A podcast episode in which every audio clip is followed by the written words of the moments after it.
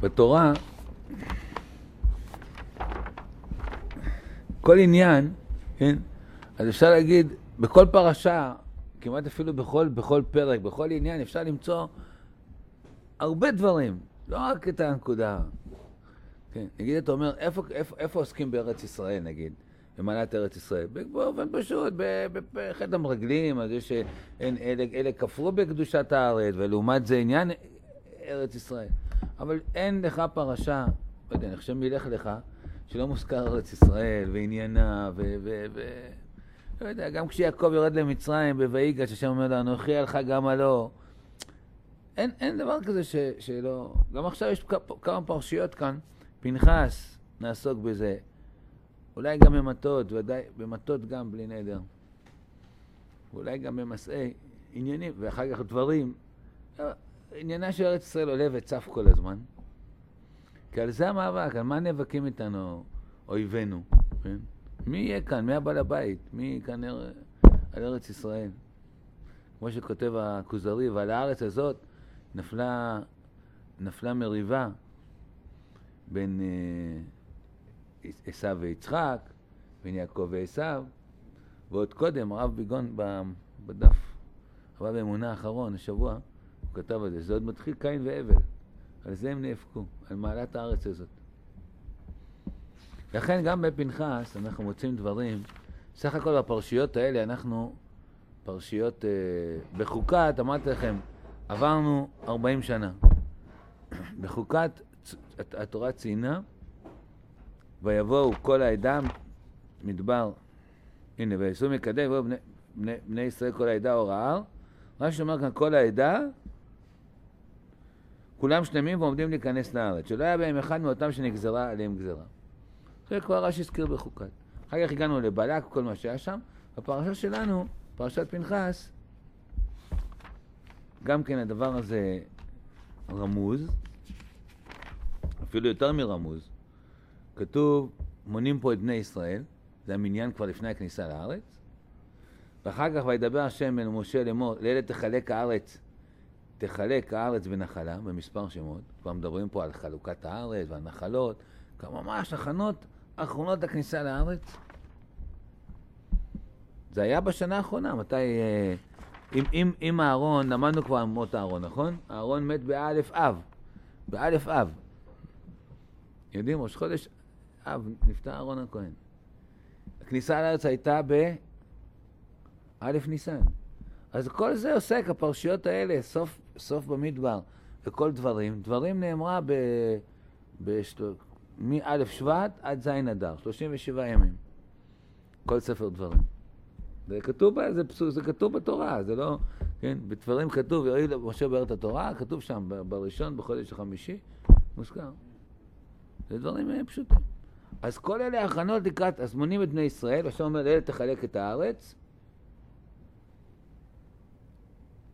והתורה כותב, אלה פקודי משה ואלעזר הכהן אשר פקדו את בני ישראל בעבוד מר עדן יריחו, ובאלה לא היה איש מפקודי משה ואהרון הכהן אשר פקדו את בני ישראל במדבר סיני, בתחילת הארבעים שנה. כי אמר השם להם מות ימותו במדבר, ולא נותר מהם איש, כי אם כלב בן יפונה ויהושע בן נון. כך מסתיים כאן אצלנו פרק כ"ו במדבר. עכשיו פתאום, פרק כ"ז, מתחיל איזה נושא, נראה משהו אחר, אם כי ודאי הוא קשור. ותקרבנה בנות צלופחד, בן חפר, בן גלעד, בן מכר, בן מנשה, למשפחות מנשה בן יוסף, ואלה שמות בנותיו, הרבה יש עניינים כאן, מה מוזכר כל הבנות צלופחד, ולמה מוזכרים שמותיהם. היו נשים, בנות מאוד מעולות, ומה הן מדברות? ותעמודנה לפני משה ולפני נשיאים, לפני כל העדה, ואמרו, אבינו מת במדבר, ו... בנים לא היו לו, מה עם הנחלה שלנו? מה עם נחלת אבינו? תן לנו נחלה, תנה לנו אחוזה בתוך אחי אבינו. רוצות נחלה בארץ ישראל. אז זה מעניין, וחז"ל ירגישו את זה, שיש פה כאילו איזה קשר. פה כתוב, כל הגברים מתו, ואלה שנמנו עכשיו הם אחרים. ומיד כתוב, הבנות, בנות, כן, הנשים אומרות, תנו לנו נחלה בארץ ישראל. אומרים חז"ל, יש כאן קשר, זה לא סתם. לעומת הגברים שאומרים, ונשוב, תנו לנו ראש ונשוב מצרימה, כן, אחרי חטא המרגלים, נשות ישראל, נשות חבבו את ארץ ישראל בצורה מיוחדת. אז בואו נראה כאן קודם כל מקור אחד, ואחר כך נראה למה זה קשור גם ליוסף. למה דווקא התורה ציינה כאן משפחות מנשה בן יוסף? למה צריך ללכת את כל ההיסטוריה? בדרך כלל מונים בן אדם, רואים את הדור הקודם שלו, עוד דור, פנחס בן אלעזר בן אהרון הכהן, שתי דורות. צריך לכתוב גם אה, בנות צופחת, בן חפר, בן, בן יוסף, בן מנשה בן יוסף. מה, מה, ארבע דורות, או כמעט חמש דורות, מה העניין? כל זה יתבהר לנו תכף במה שנלמד. מקור אחד אומר, מדרש, מדבר רבה. יש לכם דפים? ולא נותר מהם איש, נכון? ראינו, סוף פרק כ"ו, כמו שאמרתי, מובא הפסוק הזה, ולא נותר מהם איש, כי כלב נפה ושוע בן נון. ומיד מתחיל פרק כ"ז, ותקרבנה בנות צלפחד ואומרות לנו נחזה. אומר המדרש, אומרים חז"ל, אותו הדור היו אנשים גודרות מה שאנשים פורצים. כן. מה? יש משהו במאבק של אנשים בארץ ישראל, אולי גם שהיה עכשיו חטופים, וראינו את האימהות מדברות ומקדשות אה, שם שמיים. זה רגש. מה? זה רגש. כן, אבל... אה, כן, אבל בסדר, בכל זאת זה ככה התגלגל, לא סתם, זה היה חזק, זה היה עוצמה, היה בזה. אותו הדור היו אנשים גודרות מה שאנשים פורצים. שכן אתה מוצא שאמר להם אהרון, פרקו נזמי הזהב אשר באוזני נשיכם, בפני חטא העגל, ולא רצו האנשים ומיכו בבעליהם, שנאמר ויתפרקו כולם נזמי הזהב, אשר באוזניהם, אז הם הביאו את מה שיש להם, הגברים, לא מה שבאוזניהם. ואנשים לא השתתפו במעשה העגל. וכן במרגלים, שהוציאו דיבה, וישוב ועלינו להם את כל העדה, ועליהם נגזרה גזרה שאמרו לא נוכל לעלות, אבל אנשים לא היו מהם בעצה. שכתוב למעלה מן הפרשה, כן, מה שקראנו עכשיו, שהקראתי לכם, סוף פרק כ"ו כתוב, כי אמר השם להם מות ימותו במדבר, ולא נותר מהם איש, כי אם כלה בן יפונה וישוע בן נון. לא נותר איש, אבל אישה, לא כתוב כאן על מה שעשו, אנשים קרבו לבקש נחלה בארץ. לכן נכתב פרשת הסמוך למיתת דור המדבר, שמשם פרצו האנשים וגדרו האנשים, כן? בדור המדבר אלה שמתו בגלל חטא המרגלים, הגברים לא היו בסדר ו- ולא רצו להיכנס כל זה. ואנשים לא שותפות לזה, ואומרות, נתנו נחלה, אנחנו רוצות את ארץ ישראל. אז יש פה דף נכון. כן? עכשיו, מה עניינו של יוסף? מה עניינו של יוסף כאן? למה הזכירו למשפחות מנשה בן יוסף? גם כן, אהבת ארץ ישראל של יוסף. דווקא מוזכר כאן. אומר רש"י, למשפחות מנשה בן יוסף, מקור שתיים, למה נאמר? אבל לא כבר נאמר בן מנשה, כתוב, תראו, זה ממש, כתוב פה פעמיים מנשה. כתוב, כל דבר צריך לדקדק. לא סתם כתוב מילה, כתוב... אה, הרבה אני לומד את הנציב מוולוז'ין. אין מילה מיותרת, הוא רואה... מדקדק כל כך במילים. לומד מזה דברים אה, נפלאים. פה כתוב ותקרבנה בנות צלופחד, בן חפר, בן גלעד, בן מכיר, תראו כמה. בן צלופחד, בן חפר, בן גלעד, בן מכיר, בן מנשה, למשפחות מנשה בן יוסף. מה, מה, מה? אין מילה מיותרת בתורה. אומר רש"י, למה נאמר? כבר נאמר בן מנשה. אלא לומר לך, יוסף חיבב את הארץ, שנאמר, והעליתם את עצמותיי. יוסף, כן, עם ישראל הולך במצרים, הם מתחילים שם, רואים שלא כל כך מהר יצאו ממצרים. יוסף מבין, ויעקב אמר להם, נשאר פה עכשיו איזה זמן. אומר להם יוסף, פקוד יפקוד אלוקים אתכם, והעליתם את עצמותיי מזה איתכם. אני רוצה לעלות ארץ ישראל. לא ראינו שמישהו אחרי צבע, יעקב, כבר לקחו אותו מיד שנפטר וקברו אותו מיד. אבל שמישהו יישאר מצרים ומצווה, ותיקחו אותי לארץ ישראל, ורק 210 שנה אחר כך, כשהם יוצאים, כתוב את עצמות יוסף ויקח משה את עצמו את יוסף עמו. כי ישביע ישביע את ישראל לאמור, פוקוד יפקוד אלוקים אתכם. בגלל שציווה, בגלל שזה היה איזה... אז יוסף מודגש העניין הזה של ארץ ישראל. מקום אחר מצינו עוד מישהו שביקש להיקבר בארץ ישראל. מי זה היה? משה רבנו. ומשה רבנו לא נענה. למה יוסף נענה ומשה לא נענה? יש מדרש מאוד מיוחד על זה. אבל בואו רגע נקרא את רש"י, נגמור את רש"י בשתיים, אלא לומר לך, יוסף חיבב את הארץ שנאמר, וליתן את עצמותיי, ובנותיו חיבבו את הארץ. אתה רואה, מה שאדם מחנך, אז זה נכנס לדור. חינכת על אהבת ארץ ישראל, זה ייכנס.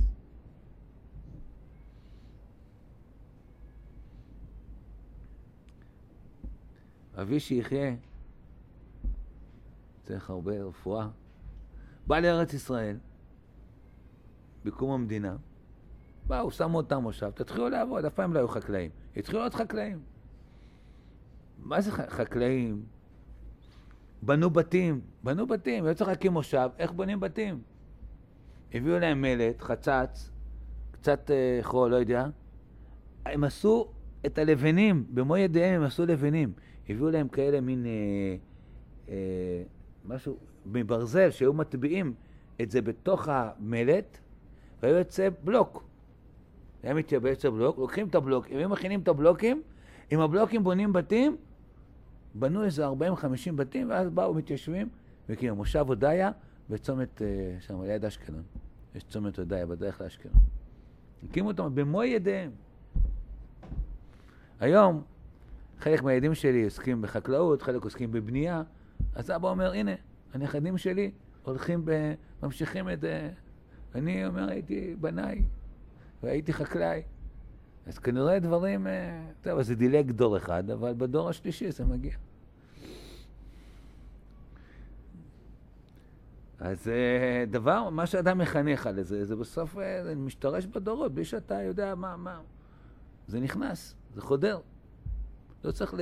לפעמים היום יש מצב שאנשים מאוד מפחדים כבר להגיד, לחנך, גם הילדים לפעמים, או, די, תפסיקו לחפור לנו, זה לשון הנוער.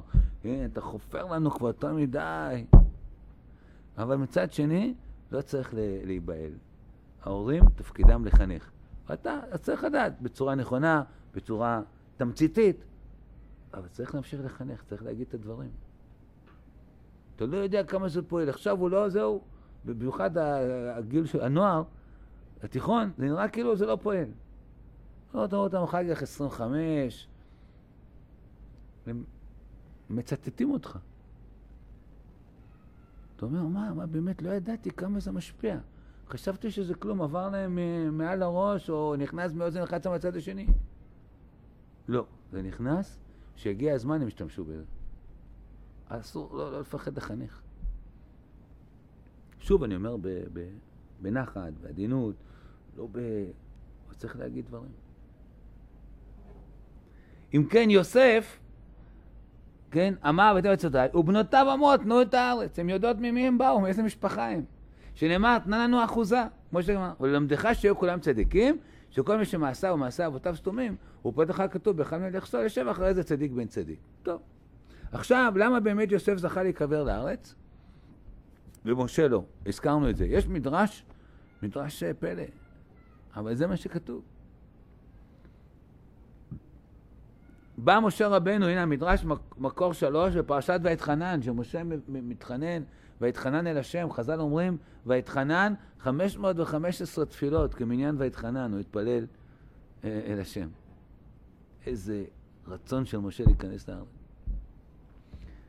אמר רב לוי, מקור שלוש, אמר לפניו, מי? משה רבנו, ריבונו של עולם, עצמותיו של יוסף נכנסו לארץ, ואני לא נכנס לארץ? הנה, אנחנו לוקחים יוסף איתנו, עצמות יוסף, תכף נכנסים לארץ ישראל, למה אני לא אזכה גם? לא, לא כמנהיג, אפילו, בהתחלה רצה להיכנס בחיים, גם לא כמנהיג. אחר כך לפחות אומר אפילו את העצמות שלי, עצמותיי ייקברו, לפחות להיקבר בארץ ישראל. אמר לו הקדוש ברוך הוא, תראו איזה, איזה ביטוי כאן. מי שהודה בארצו נקבר בארצו, ומי שלא הודה בארצו לא נקבר בארצו. מה, מה, מה זה הכוונה? מה זה הודה בארצו? לא הודה בארצו. אומר המדרש, מקור שבע, מקור שלוש, שורה שבע, יוסף הודה בארצו מניין, שכאשר אשת פוטיפר אמרה, ראו, הביא לנו איש עברי לצחק בנו, הוא לא הכחיש את זה. אלא אמר, גנוב, גונבתי מארץ העברים. כאשר הוא אומר לשר המשקים, פתר לו את החלום, הוא אמר לו, תזכור אותי, כשתצא מכאן, תזכור אותי, תזכיר אותי לפרעה, כי גונב גונבתי מארץ העברים. מה הוא צריך להגיד את זה עכשיו? שר המשקים רואה שהוא כזה חכם, יכול להתפעל ממנו, אומר, בוא ניקח אותו לאיזה תפקיד שר בממשלת פרעה. מה הוא צריך להזכיר את זה? גנוב גונבתי מארץ העברים. גנוב גונבתי מארץ העברים, אני מארץ ישראל. הוא לא מתבייש לומר את זה. לכן, אומר הקדוש ברוך הוא, מי שהודה בארצו נקבר בארצו. איפה רואים את זה? בסוף ספר יהושע. ואת עצמות יוסף העלו מארץ מצרים, קברו בשכם. אבל אתה, את, את זה אתה, אומר הקדוש ברוך הוא למשה, שורה 12, שלא הודית בארצך, אין אתה נקבר בארצך. איפה משה לא הודה בארצו? איפה משה לא הודה בארצו? אומר המדרש ממשיך, כיצד בנות יתרו אומרות, באו בנות יתרו, רצו לאבא שלהם, ואמרו, איש מצרי אצלנו מיד הרועים. והוא שומע ושותק, זה גם לא ברור שהוא ש- שמע, הוא לא היה שם כל כך. הם רצו לאבא, אמרו, יש מצרי אצלנו מיד הרועים. אולי כשהוא בא, הוא שאל אותה, אתה מצרי או מה, לא יודע, יתרו? אז הוא אמר, אני ממצרים, כן. מה אתם רוצים שהוא יגיד? מה אתם רוצים שהוא יגיד? מה, הוא יכול להגיד, אני מארץ ישראל? מעולם לא ראה את ארץ ישראל. כן? לפיכך, בכל זאת לא הודה בארצו. לא נקבר בארצו. היום זה הרב צבי יהודה היה מביא בשם אדמו"ר מאוסטרובצה, מקור ארבע, אדמו"ר מאוסטרובצה, היה אומר שכשואלים יהודי מאיפה אתה בא, הוא חייב לענות שהוא בא מארץ ישראל. וזאת הכנה למה שאחר כך יהיה בארץ ישראל, באמת יהיה בארץ ישראל. זה פיתוח ההרגשה וההכרה, והוא נלמד ממדרש חז"ל, לחז"ל הייתה עת קצת ביקורת על משה רבנו. לעומת יוסף שהודה בארצו, שהכיר ששייך לארץ ישראל, משה רבנו לא הודה כל כך בארצו. יוסף סיפר, גנוב גונבתי מארץ העברים, והודה בארצו. לעומת זאת, בנות יתרו, הנה, הוא מביא הרב צבי יהודה את המדרש הזה. בנות יתרו אמרו, יש מצרי אצלנו, מניין ידעו שהוא איש מצרי? כנראה שהוא אמר להם. שואל האדמו"ר מארצו, מה רוצים חז"ל עם משה רבנו? יוסף אמר את האמת, כי הוא נולד בארץ ישראל, אבל משה רבנו נולד במצרים. שם גדל, שם מתחנך. איך יוציא שקר מפיו ויאמר שהוא מארץ ישראל? אלא התשובה היא, משה הוא נכדו של אברהם אבינו. אם כן, הוא חייב לומר שהוא שייך לארץ הזאת. באופן אוטומטי הוא שייך. וכן כולם נכדים של אברהם אבינו, כולם... וכאן עלינו להכיר שאנו שייכים לארץ הזאת. יש פה אולי גמרא, פסחים?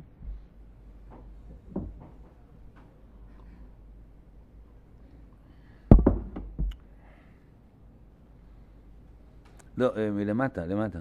חפש בלמטה. אין שם בגדולים האלה, פסחים? או אולי כאן יש קטנות פה? נכון, מה זה פה? מה זה פה? לא. אני לא יכול אין כאן. בסדר, לא נורא, לא נורא. מה? זה מה?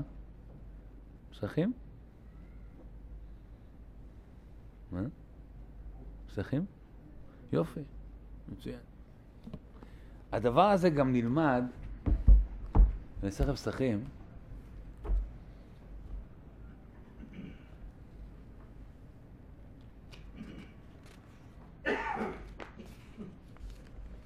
ש...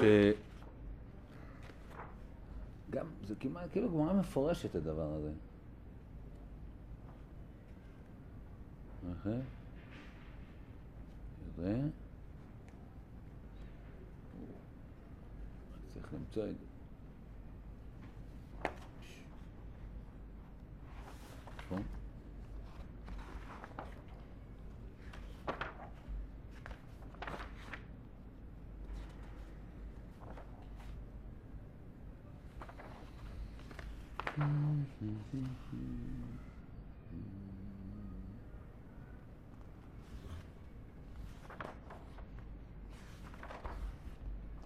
פעם אני מפספס את זה. אני אלך, כי אין לכם תכף איזה מהרשה. הגמרא אומרת, אומרת זה מפסוק. אומרת זה מפסוק, רק רגע, ושנמצא את זה תכף.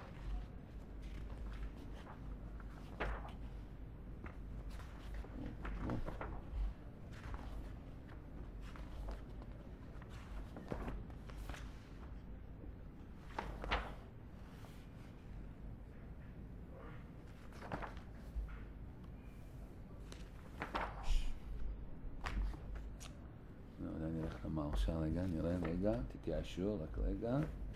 יש פה משהו שווה שנראה אותו.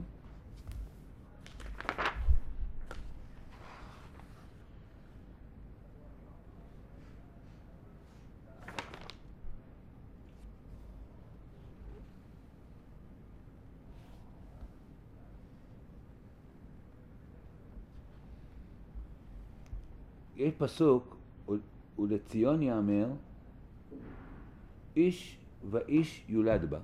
ולציון יאמר, איש ואיש יולד בה. אומרת הגמרא, אחד הנולד בה, ואחד המצפה לראותה, נחשב כאילו נולד בה. כלומר, גם אדם כאילו בעצם הציפייה, בעצם ה- ה- ה- הזיכרון הזה שהוא, שהוא חי את זה כל הזמן, זה נקרא כאילו נולד בה.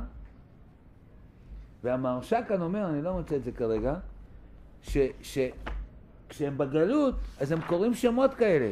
כן, לקרוא למשל לילד בשם ציון. ציון, אז זה אומר, אני רוצה להיות בציון. אני רוצה ל... ל כן, עצם זה ש, שזוכרים וקוראים בשמות כאלה, זה עצמו מראה על, על הקישור העמוק שיש, שיש לאדם ל, ל, לארץ. זה גמרא בפסחים, ומשום מה לא מצאתי אותה. מה? בסדר, לא נעכב את ה...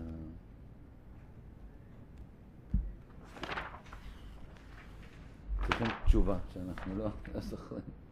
לא יודע למה, פספסנו את זה. בסדר. אבל זה גמרא בפסחים ומרשה על זה.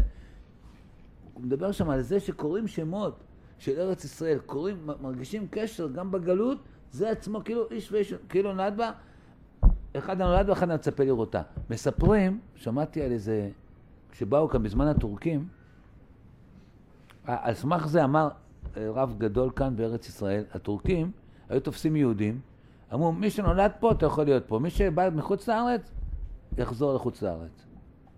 והיו משביעים אותם. שבועה, לא יודע, על התנ"ך, על זה, שאתה בארץ ישראל. באו, שאלו את הרב, נדמה לי את הרב גצ'ובר, היה איזה רב גדול כאן, הוא אמר, אפשר להישבע, גם מי שנולד כאן. למה? שכתוב, אחד הנולד בה ואחד המצפה לראותה כי נולד בה. אז כל יהודי, הוא בארץ ישראל, יכול להישבע שהוא מארץ ישראל. על סמך זה הוא אמר את הפסק הזה. אולי האדמו"ר מיוסוף, לא, לא, אחד מ... בזמן הטורקים. אם כן, אנחנו עוסקים כאן נשות ישראל. בנות ישראל אוהבות את ארץ ישראל. אז ראינו דבר אחד, ארץ ישראל. דבר שני, אם כבר אז אנחנו עוסקים ב, ב, ב, כן, בזכות נשים צדקניות, חז"ל אומרים, מקור שבע, אתה מוצא בשעה שישראל היו עובדים בעבודת פרח במדבר, במצרים, גזר עליהם פרעה שלא ישנים בבתיהם, שלא ימששים מיטותיהם, ולא, ולא יזכו לפרי ערבייה. תשנו בשדה. לא היה אפשר ללדת ילדים. אין חיים, אין... אה... מה עשו בנות ישראל, אומר, אומר המדרש מקור שבע? אמר רב שמעון בר חלפתא, מה היו בנות ישראל עושות? יורדות לשאוב מים מן היאור, והקדוש ברוך הוא מזמין להם דגים קטנים בתוך כדיהם. והיו מוכרות ומבשלות מהם, ולוקחות מהם יין, והולכות לשדה, ומאכילות את בעליהם. משהיו אוכלים ושותים, נוטלות המראות, ומביטות בהם בעליהם. היה להם מראות כאלה, מסתכלים, ומנסות ככה, מפתות את בעליהם. זאת אומרת, אני נאה ממך, וזה אומר, אני נאה ממך. ומתוך כרמי דאבה, וזה היה יוצר קשר, מוצאים איזה מקום צנוע, ושם משמשים, והם היו מתעברות מזה. והקדוש ברוך הוא פוקדן לאלתר, מהפעם הזאת, והיו יולדים, וככה עם ישראל המשיך לפרוט ולרבות. אז נשות ישראל עשו מאמץ גדול, כן? לא את הנוחות שלך בבית וכל זה, אמרו, אין ברירה, המצב קשה, עם ישראל צריך להמשיך לפרוט ולרבות, ובאו ועשו את כל ההשתדלות הזאת, כדי שתמשך הפריאה הרבייה בישראל. בזכות מקור 7 שורה 12, המראות שהיו מראות לבעליהם ומראות להם את האהבה. מתוך הפרך העמידו כל הצבאות הללו. שנאמר, יצאו כל צבאות השם מארץ מצרים. והוא אומר, הוציא השם את בני ישראל מארץ מצרים על צבאותם. כיוון שאמר הקדוש ברוך הוא לעשות משכן, עמדו כל ישראל והתנדבו, הביאו כל אחד מה שהיה לו איזה משהו יקר, הביא. נשים, מה יש להם? הלכו, הביאו את המראות האלו, והלכו למשה.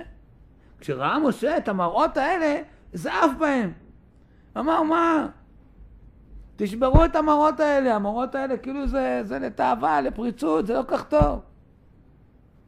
אמר הקדוש ברוך למשה, משה, על אלו אתה מבזה?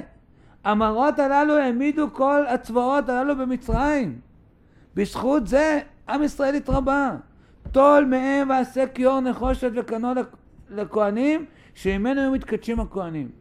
שנאמר, ואז תכירו הנחושת, קנו נחושת מראות הצבאות אשר צבעו, באותם המראות שהעמידו את כל הצבאות הללו, עשו את הכיור הזה. וגם הכיור, לוקחים משם מים להשכין שלום בין, בין, בין אה, איש לאשתו. לא, יש משהו עם הכיור. אז, אז, אז אני אומר ככה, יש תורת ישראל, עם ישראל וארץ ישראל. ראינו ארץ ישראל, נשים רוצות לנו נחלה.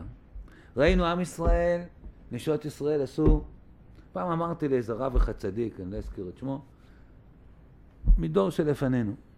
דור שלפנינו. אי אפשר להגיד, לא יודע, ככה שאלתי אותו, אמרתי לו, ראיתי כמה וכמה רבנים שלא זכו להרבה ילדים. ארבע, חמש, גם זה מכובד, אבל... שאלתי אותו, הרב, למה, למה... בזמן... אנחנו זכינו, ברוך השם, הרבה הרבה משפחות, כל חבריי שגדלו במרכז הרב, שמונה ילדים, עשרה ילדים, 11 ילדים, 12 ילדים. אמרתי לו, הרב, מה, מה... הוא ענה לי בלשון הזאת, הנשים שלכם צדקניות. כן? בשביל שיהיו הרבה ילדים, משפחות גדולות, צריך נשים צדקניות שמוכנות לדבר הזה. אז אני אומר, ארץ ישראל ראינו נשים מחויבות את הארץ. עם ישראל, נשים מוכנות לפרוט ולרבות, לעשות כל מאמץ. יש שלושה חגים שבהם מוזכר שגם נשים חייבות בהם, כי אף הם היו באותו הנס. מה זה אף הם היו באותו הנס? הנה, תראו למשל מקור חמש, אמר רבי שלום בן לוי, נשים חייבות מקרא מגילה, שאף הם היו באותו הנס. מה הכוונה שאף היו באותו הנס? רש"י מסביר שעיקר הנס היה על ידם. עיקר הנס נעשה על ידם. בפורים, אז זה עכשיו, זה כתוב על מקרא מגילה, בחנוכה כתוב נשים חייבות בנר חנוכה, ובפסח כתוב נשים חייבות במצוות הפסח, במצה. בליל הסדר הן חייבות להיות שותפות. אז אומר התוספות, פירש רשב"ם שעיקר הנס היה על ידם, בפורים על ידי אסתר. בחנוכה על ידי יהודית, שהיא הייתה מממלות החשמונאים, ועשתה שם איזה מעשה, או שיש כמה, או שהרגה את אחד השרים החשובים שלהם, וזה עורר את המרד. בפסח, בזכות נשים צדקניות של אותו הדור, נגאלו, מה שראינו קודם, מקור שבע. התוספות אומר, מה זה אף הם היו באותו, אם אתה לפי זה, אז משמע שהם עיקר הנס. אלא אומר שאף הם היו באותו הנס, הם היו בספק של להשמיד ולהרוג.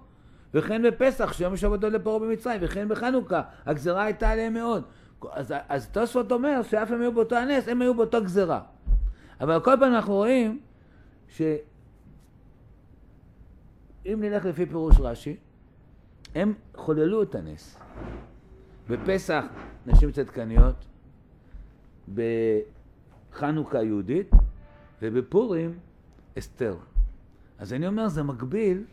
עכשיו, מה היה בפורים? בפורים, בזכות אסתר, בזכות נס הפורים, הדור קיבלה בימי אחשורוש, וחזרה תורה לישראל, קיבלו תורה מרצון. אז אני אומר, שלוש היסודות האלה של תורה, של ארץ ישראל ושל עם ישראל, בזכות נשים צדקניות, וזה מקביל לשלושת החגים האלה. חנוכה זה עניינה של ארץ ישראל, חזרה מלכות לישראל. פורים זה התורה, הדור כאילו מאחשוורוש, ופסח זה ההולדה, מה שעם ישראל פרה ורבה. השלושה חגים, כן, שהם מקבילים, ש- שלושה חגים בזכות נשים צדקניות, והם מקבילים לתורה, ארץ ועם. זה חידוש שאני פעם חידשתי ואמרתי לכם אותו היום. מקווה שהצלחתם ל...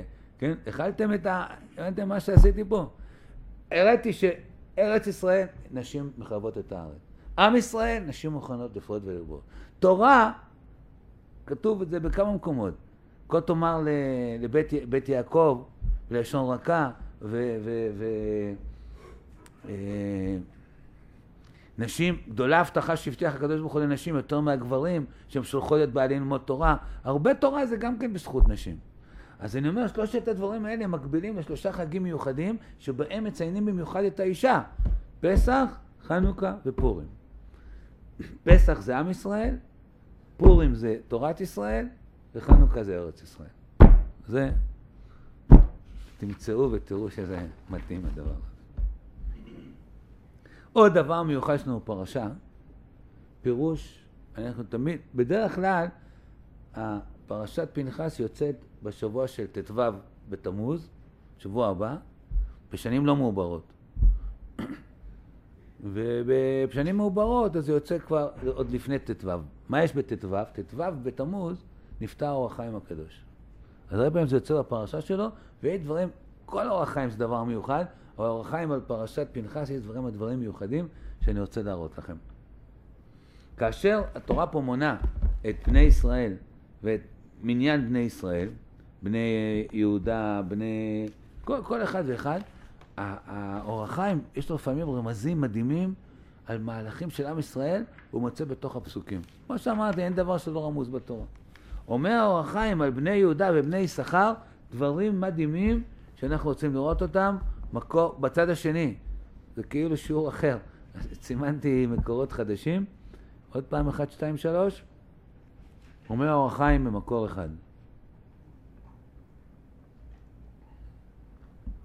כי לכאורה למה להביא עוד פעם את כל השמות של בני יהודה? כבר ראינו את זה בשמות, עוד פעם עכשיו להביא את הכל, ראינו את זה בויחי, בויגש, ראינו את זה בשמות, למה עוד פעם להזכיר את כל השמות עכשיו? אומר אור החיים, יש בזה פה רמז גדול, בואו נראה, מקור אחד, בצד השני של הדף, תכלית הפה והדיבור, ככה כתבתי. בני יהודה, אומר אור החיים, פרשה זאת ירמוז מאורעות עם בני ישראל, הוא בחר לרמוז ביהודה מהטעם עצמו שאמרו חז"ל, למה נקרא ישראל שם יהודה? למה אנחנו קוראים יהודים? כן? למה אנחנו קוראים יהודים? יהודים זה השם יהודה. למה דווקא יהודה? למה אנחנו לא שמעונים? או זבולונים? למה אנחנו יהודים? אומרו בני יהודה הם התולדות, ייתכנו בשם בנים כידוע. ואמרו ער ועונן. אנחנו יודעים שליהודה היו שני בנים ער ועונן והם נפטרו, מתו, ואחר כך נולד לו שאלה. אומר האור החיים, ער ועונן הם רמז לבית המקדש הראשון ובית השני. ער כנגד בית ראשון, על דרך אומרו אני ישנה וליבי ער, שהיה הקדוש ברוך הוא בוער בהשגחה גדולה עם המקדש. השראת שכינה של בית המקדש הראשון הייתה גדולה מאוד. ער הקדוש ברוך הוא היה ער, כן היה השראת שכינה מיוחדת. עונן הוא בית המקדש השני, וקראו עונן לשון הונאה, שהוא חסר דברים עיקריים של בית המקדש. כבר זו לא היה אותה השראת שכינה כמו בית ראשון.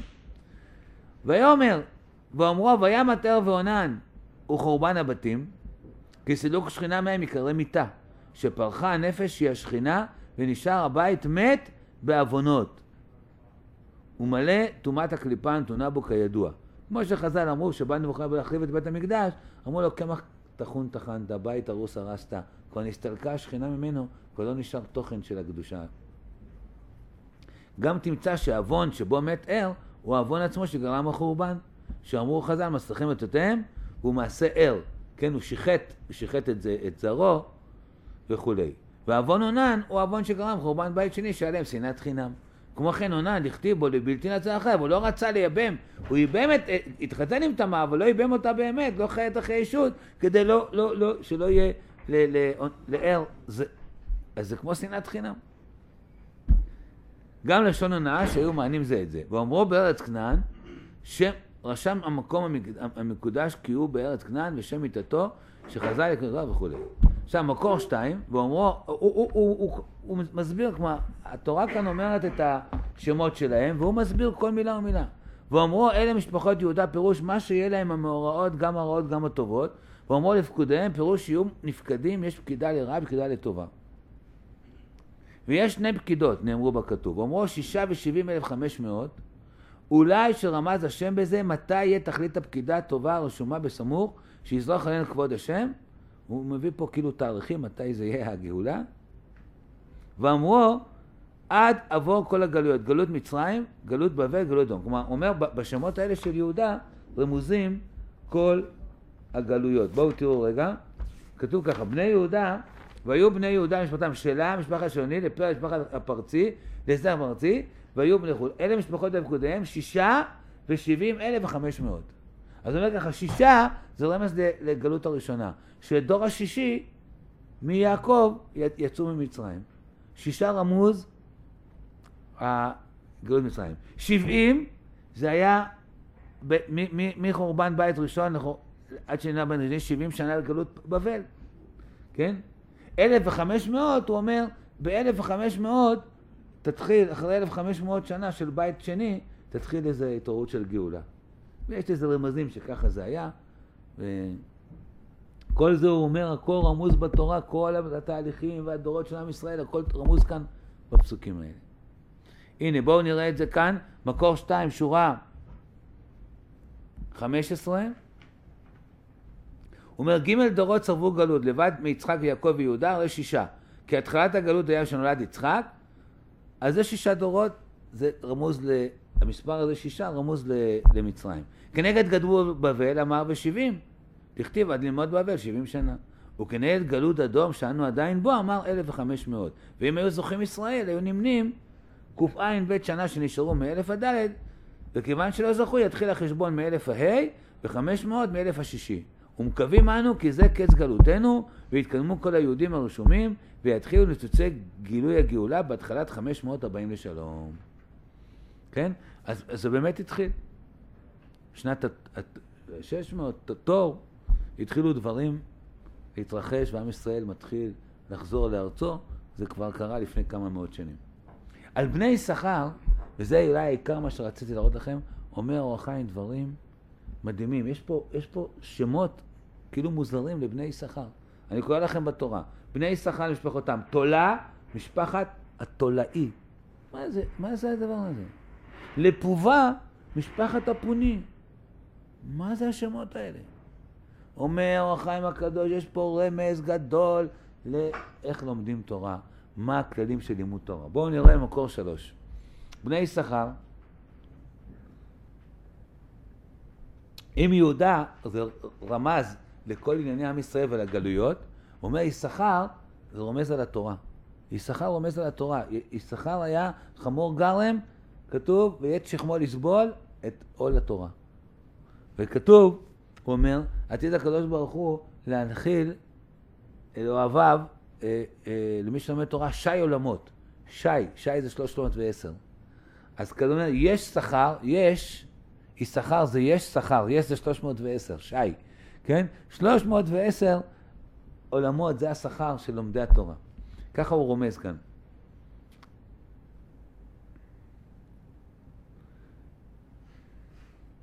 הנה עוד ירמוז, במקור 3 שורה 15, מה שאמרו חז"ל, עתיד הקדוש ברוך הוא להנחיל לכל צדיק 310 עולמות.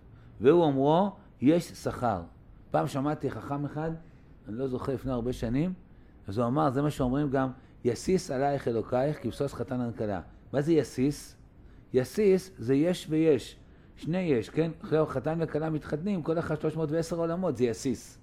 זה נגמר את היסיס, כן? זה גם כתר תורה. ביחד יש תרי"ג מצוות, ויש עוד שבע מצוות דרבנן. ביחד זה כתר, 620.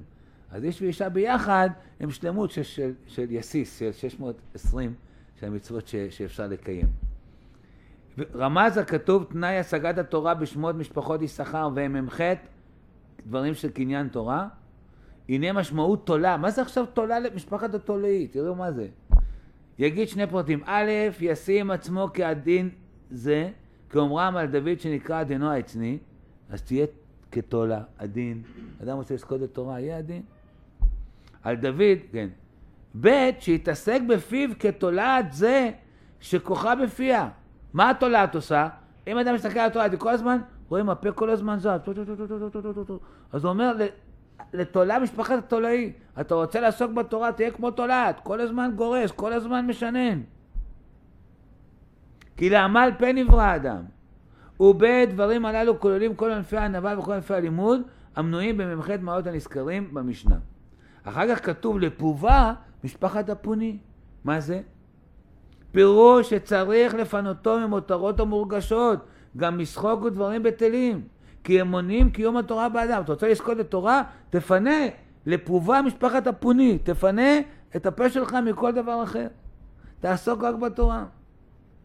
עכשיו תראו איזה משפט. ומצאתי לחסידי ישראל שכתבו, זה אלשיך, כי פה של לומדי תורה דינו ככלי שרת, אשר ישרתו בם בקודש, כי אין קדושה כקדושת התורה, ולזה אסור לדבר בו אפילו דברי חול, הגם שאין בהם גם אסורים. כן, מכניסים ילדים, עושים ללמוד תורה, שיהיו עסוקים בתורה. אם אתה מביא להם כבר ילד קטן, את כל המכשירים, את כל האינטרנט, את כל הוואטסאפ, את כל המיילי, את כל ה... די, הוא כבר... הוצאת אותו מכל ה... תפנה את הכל, תן לו ללמוד תורה בטהרתה. היום כל ילד קטן כבר הוא אלוף בכל המכשורים. כבר, כבר לא נותנים לו קצת אה, לספוג את התורה בצורה נכונה. והוא מה שאמרו במאמר לפובה, שורה 38, שהוא פה העמל בתורה, שבו שוכן חצי שמו יתברך, פו, פובה ו"ה זה שמו של הקדוש ברוך הוא, משפחת הפוני. צריך לפנותו מפיו כל, כל חוץ מהגאות בתורה. ובזה נכלל חלק אחד מהמ"ח מעלות וכולי. אחר כך כתוב בהמשך המילים כאן ליישוב משפחת היישובי, הוא אומר צריך להרבות בישיבה, לא דרך ארעי. אדם שנכנס ללמוד תורה, הוא צריך עכשיו ללמוד תורה. לא, פעם שמעתי, אמרו לי על אדם גדול אחד, הוא היה בא, נסע ממקום למקום, והיה יורד ממרכבת אחת, מחכה לרכבת הבאה. היה לו איזה חצי שעה. הוא היה נכנס לבית המדרש, מוריד את המעיל, מוריד את הצעיל, מוריד את הכובע, מוריד את זה, יושב, לומד, עשר דקות, רבע שעה, מתחיל להתלבש בחזרה, רץ לרכבת השנייה.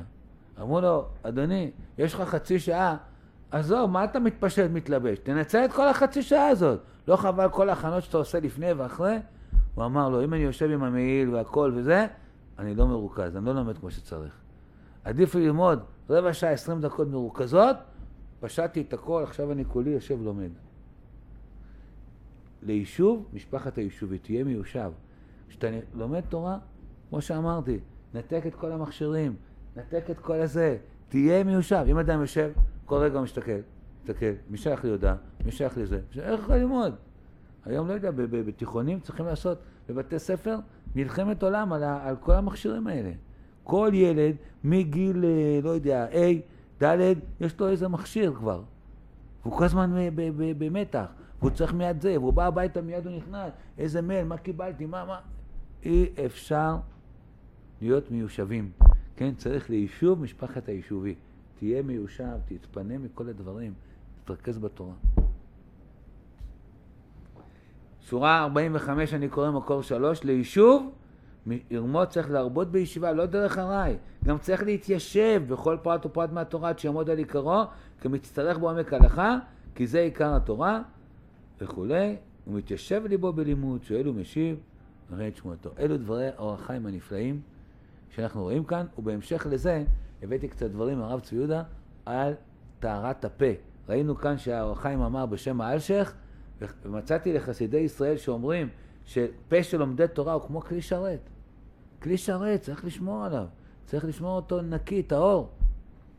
אומר הרב צבי יהודה, מקור ארבע, המילה מצורע מרמז על מוציא רע, על מדבר לשון הרע. תכונתו העיקרית של האדם זה כוח הדיבור. מה אפשר לעשות עם הדיבור? או, דברים נפלאים מאוד.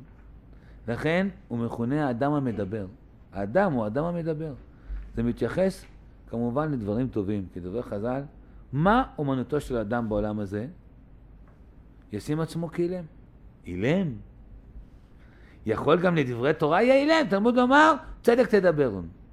אומנותו של האדם הוא להשתמש בכיסרון היסודי הזה של הדיבור בשביל דברים של תורה, עבודה, גמילות חסדים, ולא, חלילה להפך, לשון הרע.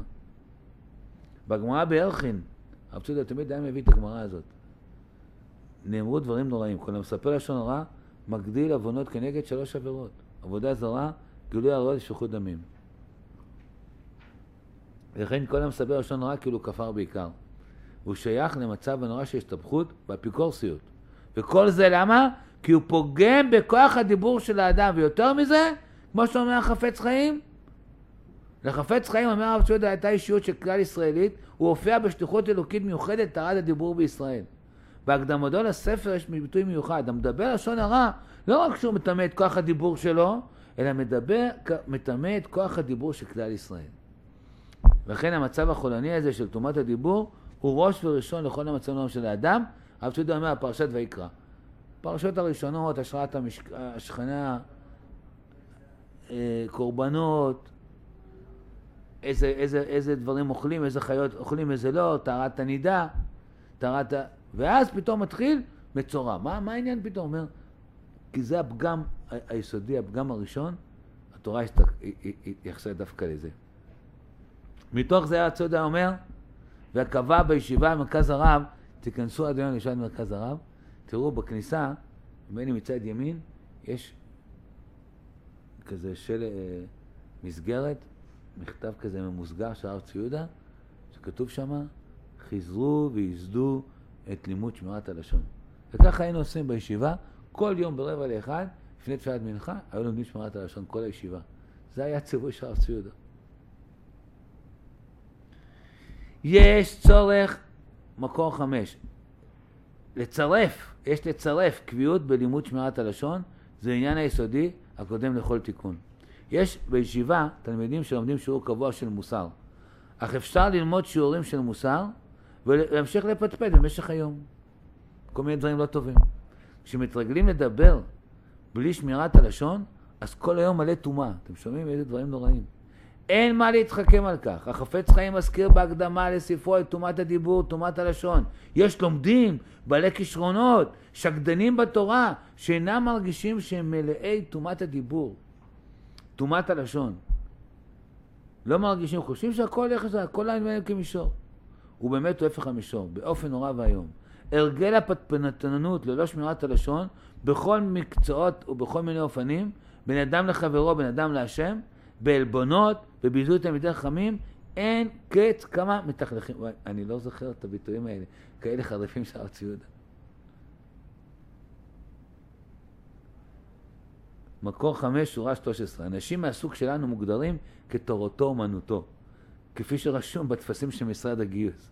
זו האומנות שלנו, ויחד עם זה, יש לזכור את דברי חכמינו זוכרם לברכה. האמנם אלה צדק ידברו? מה אמנותו שלנו בעולם הזה? ישמו כאילם. זו אומנות גדולה וקשה מאוד. יותר קל להניע את הלשון מאשר להניע את הידיים. אך הלשון מתגלגלת במהירות. שמירת הלשון נראית דבר קל, אך אינה קלה בכלל. יש אחריות נוראה ואיומה המוטלת על לשונו של האדם, ולא שמים לב לכך. אני אומר, הבאנו את זה בהקשר לדברי אור החיים שאמר שפה של אדם בישראל הוא ככלי שרת. אדם צריך לדעת את האחריות שיש לו בדיבור. מילה יכולה להשפיע, יכולה לפגוע, יכולה להעליב, יכולה לפעמים ממש להרוס. אז אנחנו בפרשת אה, פנחס, כן, נזכור את הדברים האלה, כפי שרמוז כאן בבני יששכר, לתולה משפחת התלואי, מצד אחד, להיות כמותה, לגרוס, לשנן, ללמוד, להיות עסוק בתורה. ואיך זוכים לזה? על ידי לפעובה משפחת הפוני. אדם מפנה את עצמו, מפנה את הפה מכל עיסוקים אחרים, לפחות שאתה לא אומר 24 שעות, אבל, אבל כשאדם יושב ולומד, שיהיה פנוי, שיהיה מיושב. היום כל המכשורים, כן, חודרים חזק לתוך חיינו, ולא מאפשרים לנו כל כך להיות פנויים. אדם צריך... אה, הנה, מזל שכאן אני בשיעור, אני שם את המכשיר רחוק, אני יכול להתרכז, שלא יהיה פה, יתחיל לצפצף פה וזה. אי אפשר ככה לעסוק בתורה. אנחנו צריכים, כן, להיות uh, חזקים בזה, ולהתחזק בכל הדברים האלה שדיברנו בעזרת השם.